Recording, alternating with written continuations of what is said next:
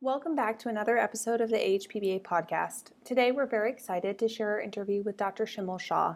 Dr. Shah is a professor of surgery and the Division Chief of Transplantation at the University of Cincinnati, the Vice Chair for Health Services Research, and the James and Catherine Orr Endowed Chair of Liver Transplantation.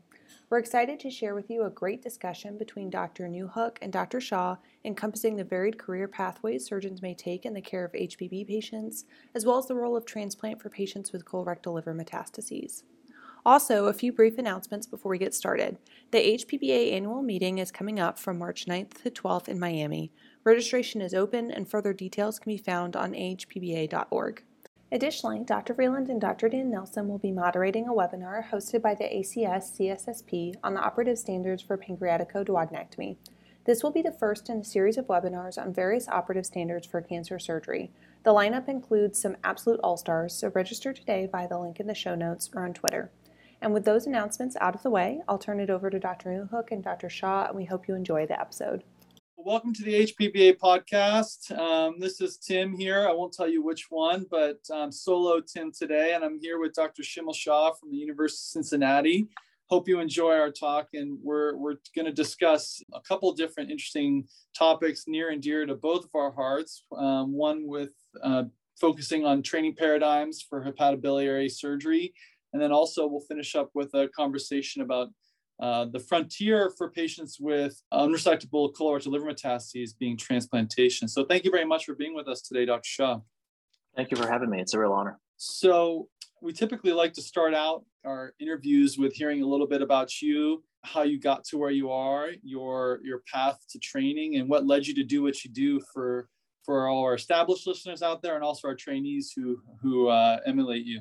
Yeah. So I um, I'm an interesting story in the sense that, unlike a lot of folks, I typically have kind of just gone where people have told me to go. And I've followed the paths of folks ahead of me, and I never haven't thought too much about things. When I was a resident, I definitely wanted to do a hepatobiliary surgery when I was in the lab. I was in the lab of Mark Callery and did a lot of basic science research on pancreatic cancer and definitely um, thought about doing surgical oncology, hepatobiliary surgery, and then when I went back clinical, I thought I was surgical oncology all the way. And what happened when I, and it's it's great to hear people's thoughts on this, but when I was at fourth year, I went to the SSO meeting and I liked it, but it was a lot of other stuff. I came back home, I talked to my chairman who said, well, surgical oncology is a lot of breast, a lot of sarcoma, and a lot of skin. And if you don't like that, you should consider doing transplant if you want to do a hepatobiliary surgery, because that's kind of where a lot of hepatobiliary surgery is going and it allows you to do everything. We didn't have, where I did residency at the Brigham, we didn't have a liver transplant program. So I didn't have any exposure to what liver transplant was. But I had seen a guy operate uh, during a living donor, uh, sorry, during a deceased donor. I remember uh, I was only a second year resident, but uh, I watched him do the donor and I remember just being wowed at his technical skill and he had trained at Toronto. And uh, his name was Ravi Chari. He's no longer in medicine, but he and I had become close over the years. And so I called him up, and he was at Vanderbilt now. And I said, you know, I was I was thinking surgical oncology, but now um, I'm getting told maybe I should do transplant. You trained at Toronto, you did transplant. What do you think? And he's like, yeah, no, that's the way to go. And he's like, where you should go is Toronto. And I was still a little bit confused about the whole thing because I didn't have any exposure. And I actually did interview for surgical oncology as well as at Toronto. I only interviewed at two places, but I got into Toronto and I went there on the transplant track, literally kind of on a whim. I mean, no real exposure to it. Um, still wanted to a hepatobiliary surgery as my ultimate career goal, not transplant. I just gotten married and we were you know working on the fellowship things together and stuff like that. And and so my wife ended up staying in boston and i was in toronto and i needed a job back and the only jobs that were available were in transplant. So i got a job at umass doing transplant and hepatobiliary surgery which is what all the attendings at toronto were like. They essentially did both and it was ideal practice. But transplant in the united states is a lot different than transplant in canada in terms of hours and just a lot of middle of the night stuff, which I didn't really see a lot as a fellow.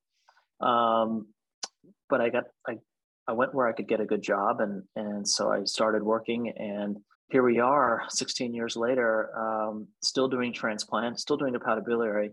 Um, but transplant has been really kind of a, a guiding force for me in the sense that as much as there's negatives about it for a career choice for the trainees that are out there, there is a lot of job security in transplant if you can do it well.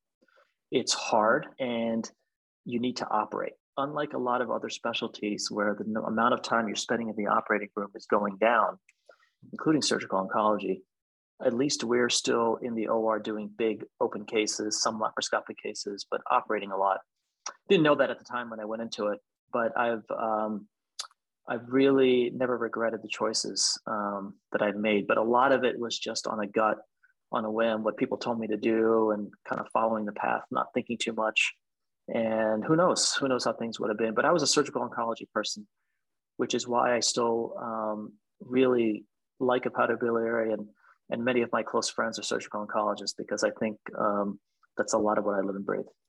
Well, we'll count you as the one who got away, but uh, so uh, so just for our listeners out there who are who are thinking about um, this sort of path, um, how much of your practice right now is um, hepatobiliary resectional surgery, benign versus oncologic?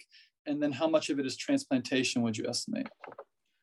I'd say I'm about 65 35, okay. uh, maybe 70 30 now because I'm starting to give a lot of my hepatobiliary cases to my junior partners. And I'm holding on to the transplant, doing that instead. I, as I've gotten older, it's been tricky. I've gotten to enjoy the transplant more, primarily because I the hepatobiliary stuff has a lot of recurrences. The patients don't do great. Um, the long term survival, um, and unless you're unless you're really into transplant, you don't think transplant patients do well, but they actually do really well. Mm-hmm. Our one year, three year, five year survival rates are really good now, and so it's actually a really gratifying operation. And from a trainee perspective, I get a lot out of it um, having the fellows or the residents do the cases. So educationally and stuff, it feels really great.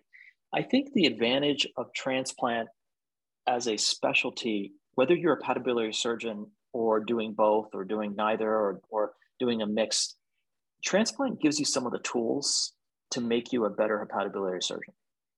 And I can't say that enough in terms of being able to handle yourself around the hepatic veins, being able to handle yourself between the liver and the cava, um, all kinds of caval problems. And then now for pancreas, a lot of the arterial and venous reconstructions and things, I think it just helps you with those aspects. So if you are interested in really getting those skills at a higher level, I think transplant gives you those tools. And so we work together a lot with our surgical oncology team um, in as a group, and it works out great because I think we try to we try to blend those strengths that each group has. That's excellent. So I know that a lot of um, HPB training paradigms try to integrate some transplantation exposure, different programs have different amounts of time um, to allow for those exact tools that you just mentioned. For example, um, in my HPB year, I was over at Methodist doing a lot of excellent work, and that's exactly what I got out of it was another to take it to another level, right? In terms of technical skill and comfort, primarily around the cava and the hepatocaval confluence for sure. So I, I totally agree with that. Now, for me, just to compare and contrast, I did SSO for two years, followed by one year of HPB. So I did not do a focused transplant training. What do you think about this comment? That depend, depending on where you train, it, it's almost like it's just a mix of advanced HPB training. For me, um, there's a lot of medicine involved in transplantation that uh, I like the oncologic part of the medicine if I were to do some medicine compared to transplantation. So how much of your time do you spend in the ICU, for example, and, and the critical care of really sick patients that you ultimately, you know, bring back from death's door with a transplant sometimes?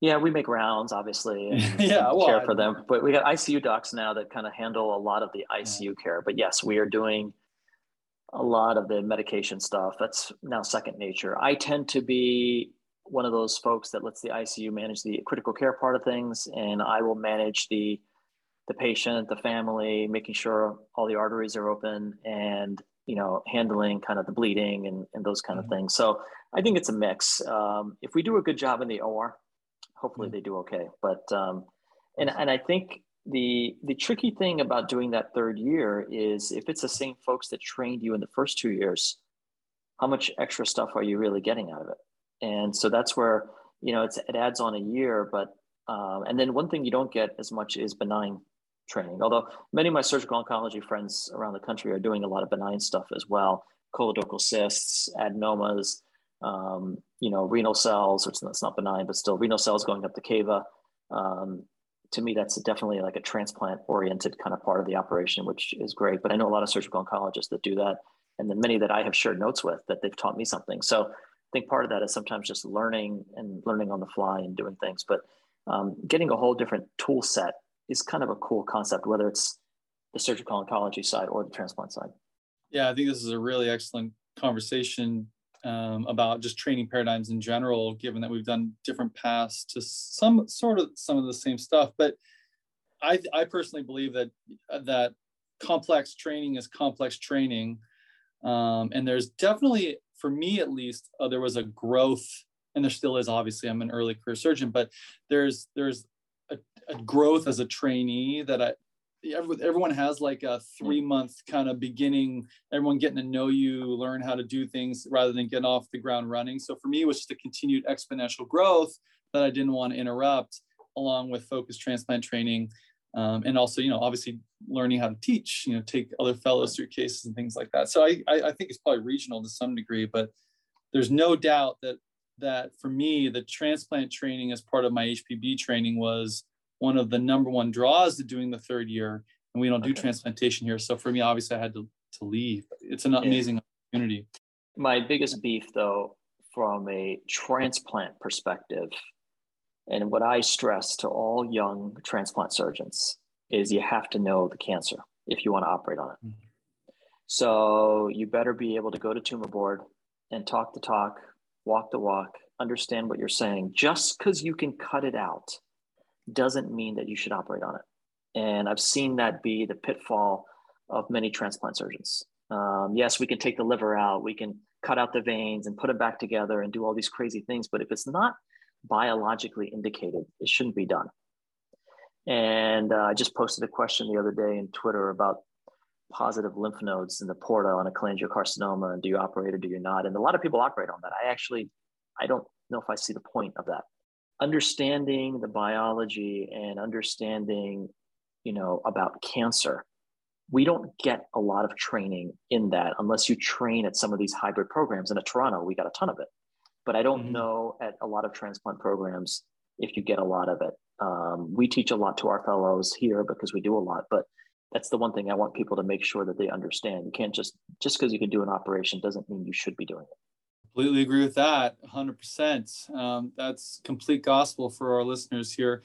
You know, I'll tell you um, from from my standpoint too that you, just to bring it 360 here, the I learned a lot from at least an SSO of the other stuff. You mentioned the the things in surgical oncology that was not as interesting. The other stuff certainly at times was not as interesting to me, but from an oncologic perspective, um, learning different treatment paradigms of advanced cancers and the other stuff was very helpful for me and also learning how to read the literature and apply that to to my disease site um, you know that i like to, to to work with was was extremely helpful too. So uh, everyone's a little bit different. So i had a question um, as a as a leader in in, um, in your department and um, as a boss and a visionary, obviously, in this field, as a lot of people are asking to talk about colorectal liver metastases, um, at least in the surgical oncology field, as well as other things in transplant. When you are looking at a potential partner um, to do hepatobiliary surgery, let's just pretend it's like a, just a mix of everything. What are, what are you looking for in where they trained and and what skill sets they bring to the table? And maybe that would help some of our listeners um, when they're thinking about these decisions. Yeah. So in our in our place, we have a surgical oncology division, hmm. and then we have a transplant division, and the hepatobiliary piece is kind of under our name, but we both do everything. Um, I know you're. And the, the way we've the way we've kind of worked it out is whoever gets the referral can do the case. The only thing I ask is if you're going to do something, you present it at our hepatobiliary conference. Mm-hmm. So I run the hepatobiliary conference and Dr. Ahmad runs the pancreas conference. So if I have a pancreas referral, I'm going to bring it to that conference mm-hmm. and let everyone hear about it so everyone knows that I'm doing something because I don't do that much pancreas anymore. But um, that way, everyone's everyone's on the same playing field. Everyone knows what you're doing. Everyone's aware. Um, but I don't care if other people are doing the cases. Let's just talk about it and make sure that that you know we're all on the same page about what you're doing and everything else. I, but so in general, I'm going to be hiring transplant surgeons. Hmm. And so it's it's rare to need a hepatobiliary person nowadays, which is what's really tricky. Um, and we're not really looking for one uh, and haven't. But if we were, it would be someone that had the hybrid training, um, that did transplant as well as has some merit of working with folks that do a lot of hepatobiliary surgery. Um, and I think that's kind of the combined thing. But even when people join my division, if they want to do hepatobiliary, by all means they can. They got to figure out how to get the referrals and um, how to go to the conferences and and hear about things and, and have an interest. I think they do all go hand in hand. So it's important that people have an understanding, especially as we're doing more and more living donor transplants, having um, expertise in hepatobiliary surgery is really important.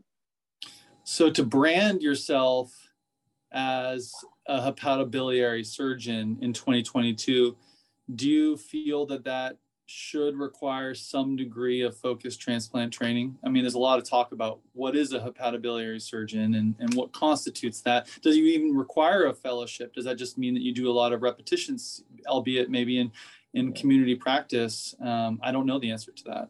Yeah, I think it should be either doing surgical oncology, transplant, or one of the HPB fellowships that's out there. I think you got to do something nowadays. It's hard to get a job, especially academically, without that plaque on the wall. Mm-hmm. And mm-hmm. so I think whichever route you go, um, you have to go with the route, and then you're going to be in that kind of in that house of specialty.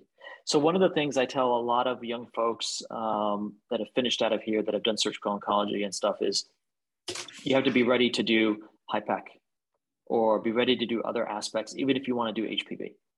Um, same thing with um, with my field. If you're going to do transplant and HPB, be ready to do a lot of kidney, maybe some vascular access, along with the cool and sexy stuff which is a right hepatectomy and maybe a liver transplant, things like that. So I think every field has um, some stuff that's in the nosebleed section.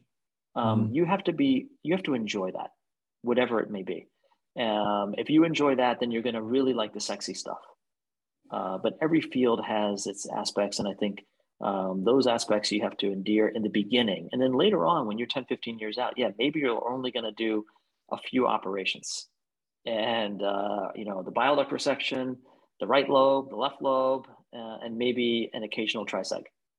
Um, if you're, you know, if that happens down the road, fine. But in the beginning, you got to be willing to do all the different aspects. And so, whatever specialty you choose via the discipline, be ready to do a lot of that, uh, a lot of everything in the beginning. My first, I look at my case log when I started in 2006. Um, I was looking at it recently because I found it in one of my drawers, and my first two cases were open J tubes and my next two were lysis of adhesions, and then I had a fistula. Uh, before I did anything, I didn't get an HPB referral for one year, so it takes time. But now I feel like I have the most, you know, the best practice anyone could want um, because it's a mix of everything. That's fantastic. So we talked a lot about the merits of transplantation tra- training and SSO and the blend of the two, sort of. But what about isolated hepatobiliary surgery fellowships on their own. Like I used that to augment my SSO training. What about um, trainees who are considering they want to be an HPB surgeon, so they do an HPB fellowship? Um, what are your thoughts on on standalone HPB fellowship? Let's say there's not a devoted transplantation yeah. part of that, like your Toronto training. Right. I think they can be great. I think the advantage there potentially is a heavy emphasis on MIS. Hmm. So you train at a place that gives you the MIS, whether it's robotic or laparoscopic. No offense to you guys, no offense to other surgical oncology programs, but I feel like some of them are behind from an MIS perspective. Um, and just like we are potentially in transplant as well, uh, we do some, but we don't do a lot. And I think sometimes you got to spend an extra year with some folks that do so much of it that they get really good. So I think those one year fellowships, and there's a few of them out there that emphasize mm-hmm. so much on the MIS piece. You could come out and, and surgery is becoming less and less invasive. Gastric cancers and things like that, they're becoming more and more MIS operations, esophagectomies.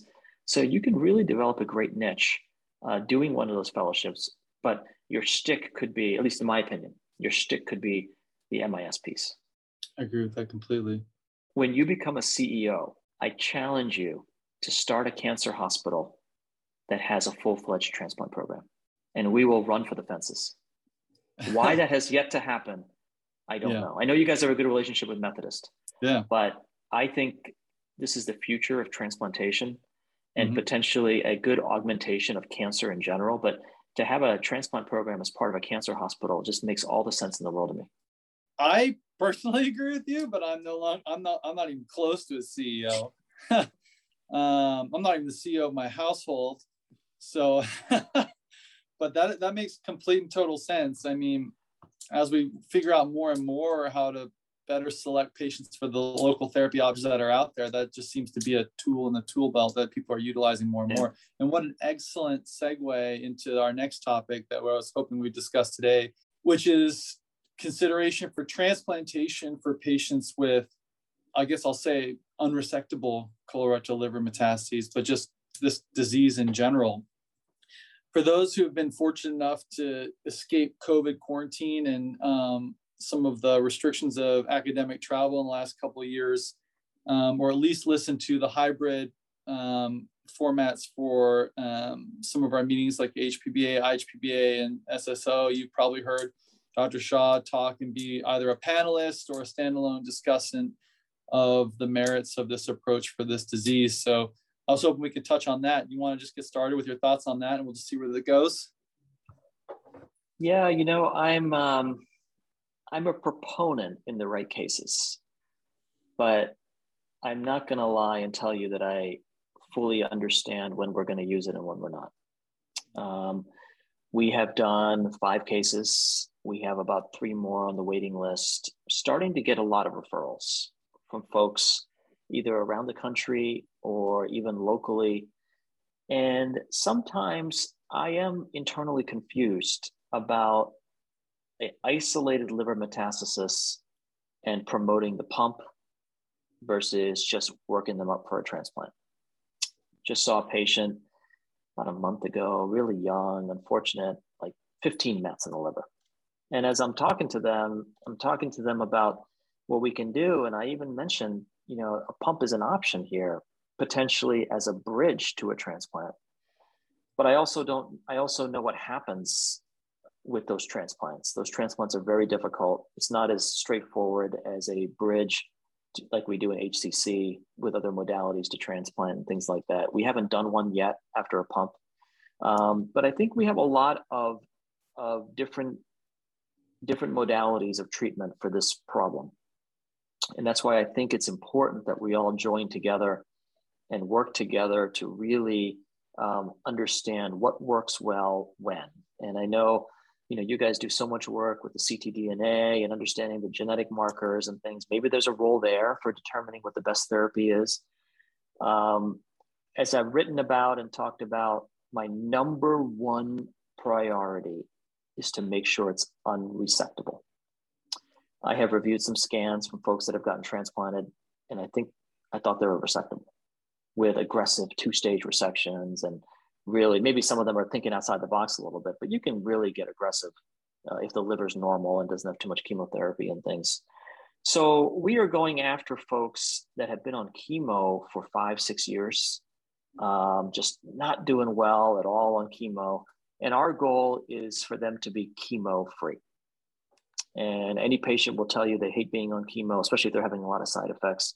Can we do a transplant and get them chemo free and and cured potentially. Now we've done five. We've already we've had two recurrences. Um, I don't quite understand what happens with the transplant because what is interesting is both patients with the recurrences are now cured. Uh, one, had a, one had a lung met resected, and the other one had adenopathy that was biopsy proven in the in the uh, in the mediastinum And after chemotherapy, now the pet's clean, everything looks good. I don't know, she's probably gonna get some more chemo just to have some maintenance. But um, two reasonably early recurrences, about one year out. And that kind of made me down about the whole thing. But it's kind of odd that they go away or they're cured. An isolated lung met, um, and that guy got resected about three years ago, and he's still disease free. So really, just interesting compared to what we see normally with stage four cancer. Um, and they're neither is on chemo right now. Um, the other three have done well. Um, short-term follow-up though, not that long. So mm-hmm. they are they do recur. I think about half, looking at the Oslo data, a lot of them recur, but they seem to live a long time. So now the only question is, would they have lived a long time without a transplant? As the question is, did did this, and this for any local therapy, quite frankly, is it better than chemotherapy alone? Right? Did did did they did you help them with that transplantation, or would they have done that well with just chemotherapy? I don't know the answer to that. I mean, clearly there's hyper selection um, for these patients because we it seems that we obviously do not have the luxury of um, available organs like the Norwegians do. So, just for our listeners, um, Dr. Shah mentioned the Oslo data. A lot of this has been pioneered um, out of Norway, um, with the original uh, publication being the SECA 1 study, which is in Annals of Surgery 2013, I believe, and then followed up with a more um, highly selected cohort of patients in the SECA 2 study. I believe that's in 2015. And then most recently with more survival data published in 2020. We'll place those in the show notes as we discuss them. Um, do you refer to these studies when you talk to patients uh, um, and, and, amongst your group? Um, do you think that these patients that are in the SECA are, are what we're seeing here? Because um, it seems to me like they, they have so many organs that it might as well just start using them. Yeah, I I mean it's only 50 patients. Right. It's not that many patients. But between um, both two studies, two yeah. studies combined is 50 patients. Yeah. We um, we worked with Pål-Dag Line to to make our protocol, and I actually reviewed every case with him before mm. we listed them or transplanted them. And even the other day, I texted him because um, a good friend texted about someone that has unresectable liver mets. Actually, might have had a resection.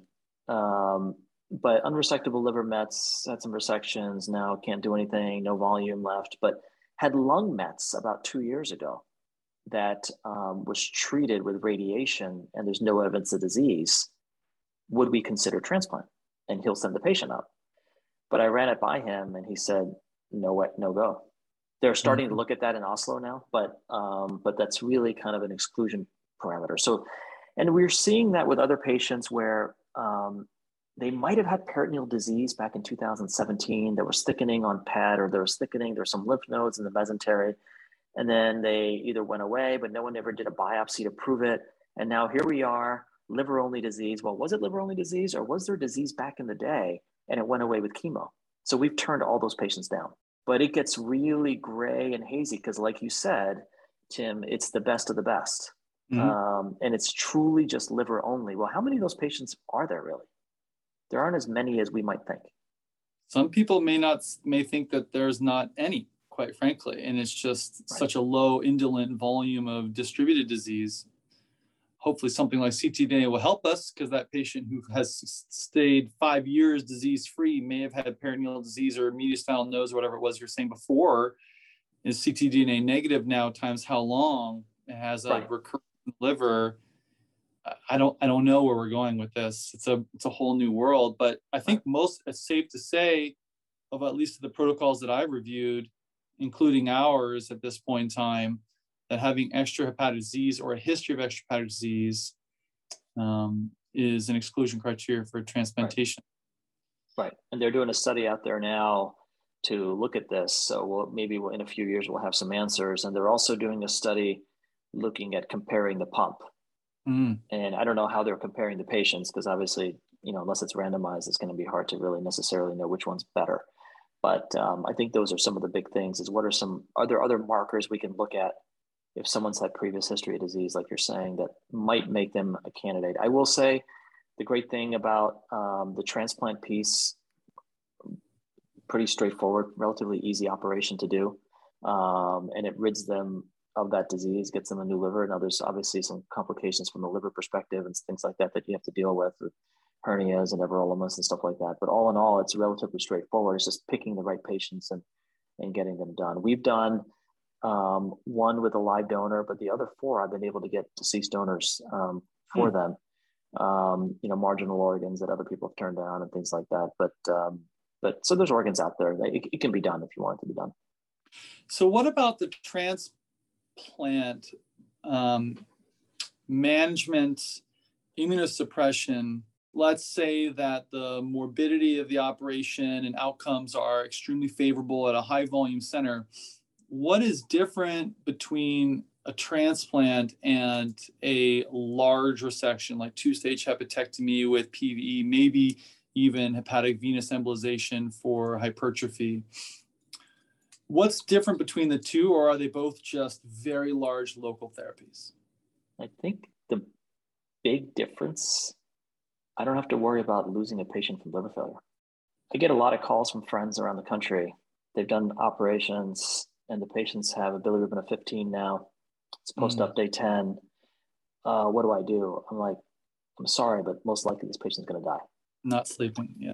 Um, and we've all been there. If you do enough liver surgery, you're going to have someone die of liver failure post op. But the amount of chemo they've gotten, those things, you've done all your homework. The PVE looks like it's the right percentage. Uh, they responded well to PVE, HVE, whichever modality you might have used. Um, but yet you do the resection, you walk away, you're high fiving, and then next thing you know, a week later they might have liver failure. At least on the transplant perspective, you're not dealing with that. You're dealing with mm-hmm. other things. Um, we do normal; everything's the same for them from our perspective, except on day 30 we follow the Oslo thing where we switch them over to everolimus, which has okay. some anti-neoplastic um, properties, although it does affect some wound healing. But otherwise, everything else is exactly the same. Right. Um, and but I do think that that when you get really aggressive with colorectal mets, um, we've all been burned with liver failure here and there, and you got to be really smart about that. So maybe this is a nice avenue. The problem is doing it after the resection has been done and trying to do a salvage transplant. Like we talked about, these patients are so highly selected. Usually, there's something that has probably ruled them out. Maybe there was a lung met before, or there was something you know the colon resection wasn't done to our protocol. So to rely on on transplant as the as the backup in case you do have liver failure is a tricky proposition if you're a surgical oncologist who's really aggressive. Yeah i think that that's a tough thing. So um so many questions. So um, i think it's a good time just to mention as well to our to everyone here that um, there is a consensus guideline publication um, Dr. Bonney is the first author for the IHPBA consensus guidelines for at least starting somewhere with a selection criteria for patients to consider for transplantation for this disease. Um, and a lot of the things that Dr. Shah has already mentioned are in there. We can place that in the show notes as well. Dr. Adam is the is the the senior author on that publication. But what? So you mentioned that you have a protocol at Cincinnati. Um, what are the main highlights of your protocol um, that you think are are critical, uh, other than being uh, uh, having a consensus that this is unresectable and probably being reviewed in a multidisciplinary fashion. Yeah. Number one, obviously, um, and along that line, what is the time criteria for you in terms of how, a lot of protocols I've noticed have some degree of time built in to sort of measure what's going to happen, right? Like, is there something extrahepatic that's going to show itself? To help select for uh, favorable biology. What do you what is that in your protocol? Yeah. Number one, and number two, how critical is that? Yeah, so we the tricky one is it has to be at least one year from diagnosis of the colon cancer. And commonly now, like patients are hearing about our program, we're getting them before one year. Mm-hmm. That's really, really early. But usually they presented with synchronous Mets. They have right. their, and sometimes the colon's not even removed. We'll get to that in a minute. But um, so one year from diagnosis, and then once we've seen them, let's say it's liver only, the colon is out. The colon resection has to be with negative margins, you know, the usual stuff. Mm-hmm. We we check the KRAS mutant and all that kind of stuff. But uh, we need at least three to six months, but three months minimum of stable disease. Three months minimum stable disease. The on or off chemo? Uh, that is on chemo, but typically they're off as they're waiting right. for our eligibility and stuff like that. So it Right. works out okay in that regard. Mhm. Um, but that's usually off. Um, and then it might be on some maintenance or something like that once Yeah. we know they're a go and things like that. But that three month thing is it's not that long. Um, and especially if you're looking at a live donor, then by the time you book it and things like that, your, your three months have elapsed and you can, you know, recheck them. That hasn't been as much of an issue because, you know, we have so many modalities to stabilize people's disease. And then you're relying on just radiologic imaging to determine whether that ablation or whatever you did, it's dealer's Yeah. choice in, in how you interpret what that needs to be. I was surprised that so many patients got referred that were less than one year from diagnosis. And we have two or three right now that still have their colons in that we, and two of them we've taken out their colons. And when I was at the IHPBA, it opened my eyes to that a little bit about people talking about how that's such a negative that we're subjecting people to a colectomy just so we can transplant them. And that's the advantage of going to meetings, which we have been away from for a couple of years. But it really Mhm. made me think a little bit about yes, you know, that actually makes some sense. Are we are we hurting these patients because we're making them have a colectomy for what? So we might transplant them down the Yeah. road Oh. when they're you know they're doing okay, just living with the disease in both sites on chemo.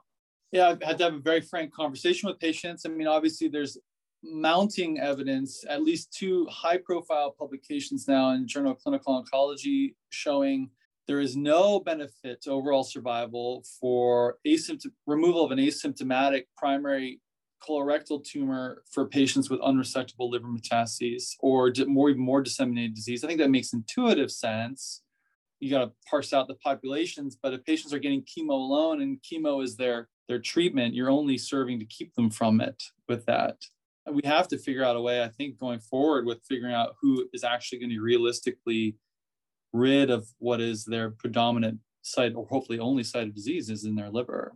That's a good argument to have. We need to have like a debate about that at upcoming meetings, just that alone. I mean, who who should do that? I think you really have to be bought in on the transplant as a mm-hmm. definitive therapy if you're going to make someone have a colectomy. And we have, like I said, we've had three patients. Two have undergone the colectomy. They haven't undergone the transplant yet. But we are we have a protocol. We put it out about a year ago, following others. Uh, and at first, when I heard about it, I was like, "Wow, that's interesting. That's aggressive." Um, but we convinced ourselves it was the right thing to do. But then when I went to the meeting, it made me made me think twice about it.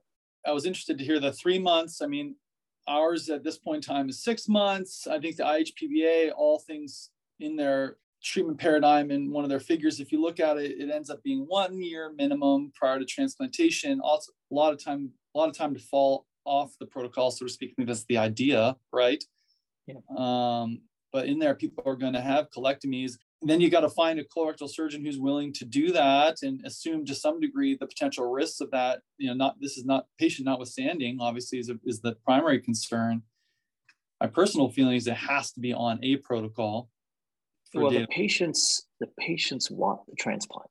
yeah, because they've Yeah. been bought in about being chemo free and long term survival and and so they're self selecting themselves and that's what I found really surprising. But they they want the transplant, and Mhm. um, and so you have to be careful not to fall in just because the patient's begging you to do it. I think that we're going to have some data coming out soon from Paris uh, about their experience, and I think it's very positive. Uh, unofficially, we're looking at a roughly a 75% five year survival. Mhm. So, looking forward to seeing those results. I think they're coming out soon from the Adam's group.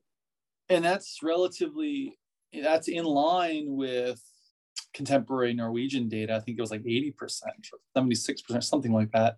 I don't have it in front of me. So that was going to be my next question is what is the goal for transplantation?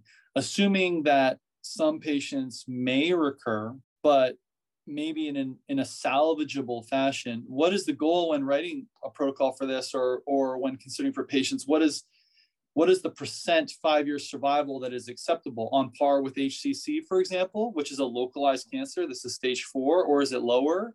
Um, is it chemo free time that you mentioned? Um, I don't know. What are your Right. thoughts? So, I think the chemo free time is important.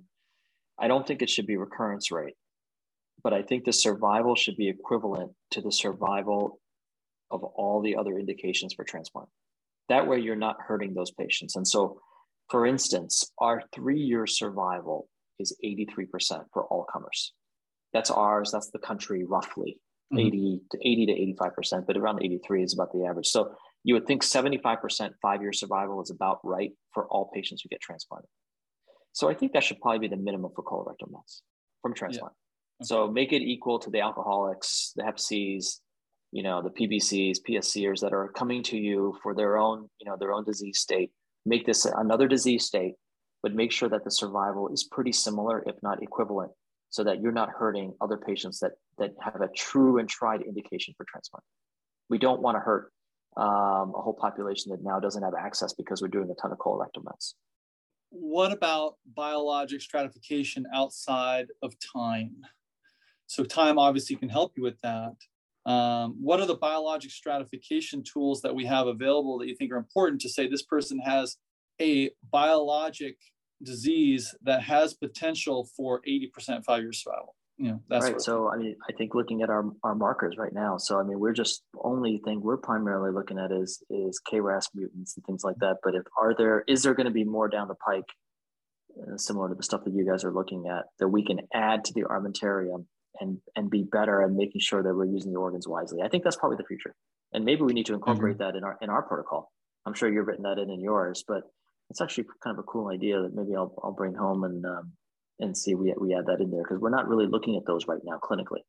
We're not using those markers for our resection patients like you guys are. Um, I don't know how many. I don't know how much of the community is, but we haven't been doing that. Uh, we've talked about it, yeah. But we haven't felt that the data has been that strong. Now I know some publications are coming out now. So, um, but I don't know. But I think that's probably the next step.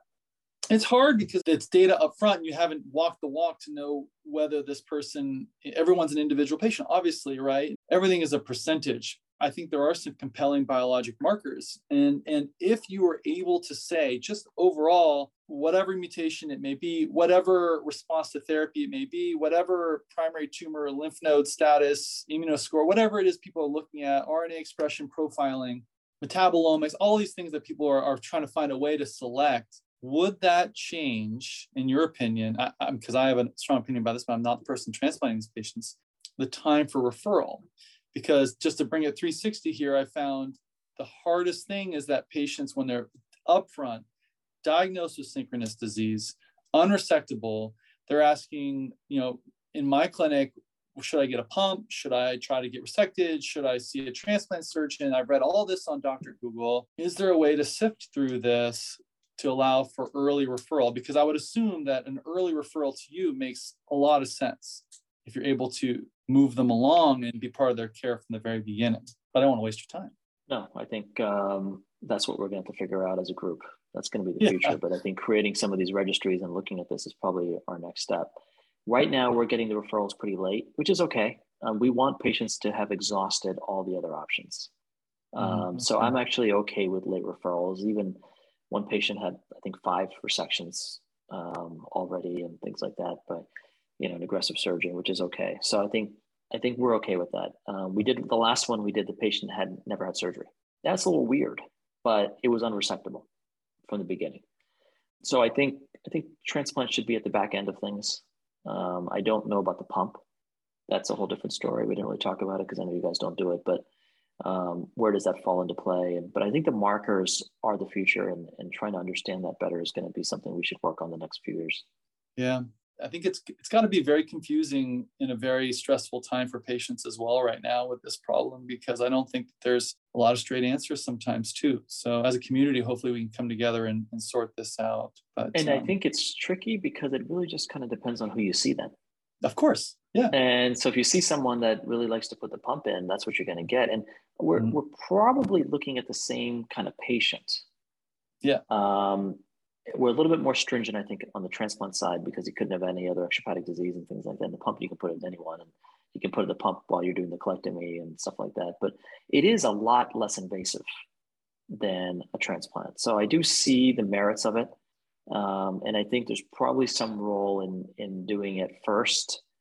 Just need to understand what happens and why does it make the porta hepatis so scarred in and and hard then for the next therapy in case they fail. Yeah and and what does a failure mean and things like that. But that's where the markers might help and stuff. Yeah, I've heard about that. I've obviously never seen it, um, and people have mentioned it at meetings as well. I'm interested to know other people's experience with that because it does make sense. Technically speaking, if you can treat the organ that you don't care how much disease is in it, you just want to prove that there's no disease elsewhere. This is an ideal candidate for the ultimate hepatectomy. It would make sense. Yeah, it buys you time and it can be done. Um, but it's the the therapy itself scleroses the porta hepatis and mm-hmm. and socks everything in, and and so it makes it harder. Is it doable? Yes, I think it's doable. We haven't had one yet, but I'm sure there'll be one down our pike soon. Interesting. Well, looking forward to hearing more. Well, I think we're we're getting to the end of our hour here. and really appreciate you spending some time with us today. At the end of the show, we like to to give you kind of the open mic and and anything you'd like to say to our audience. Thank you for having me, Tim, and congratulations on all the great work you've done. I think the field is at an exciting time. We are blending in a lot of molecular therapies.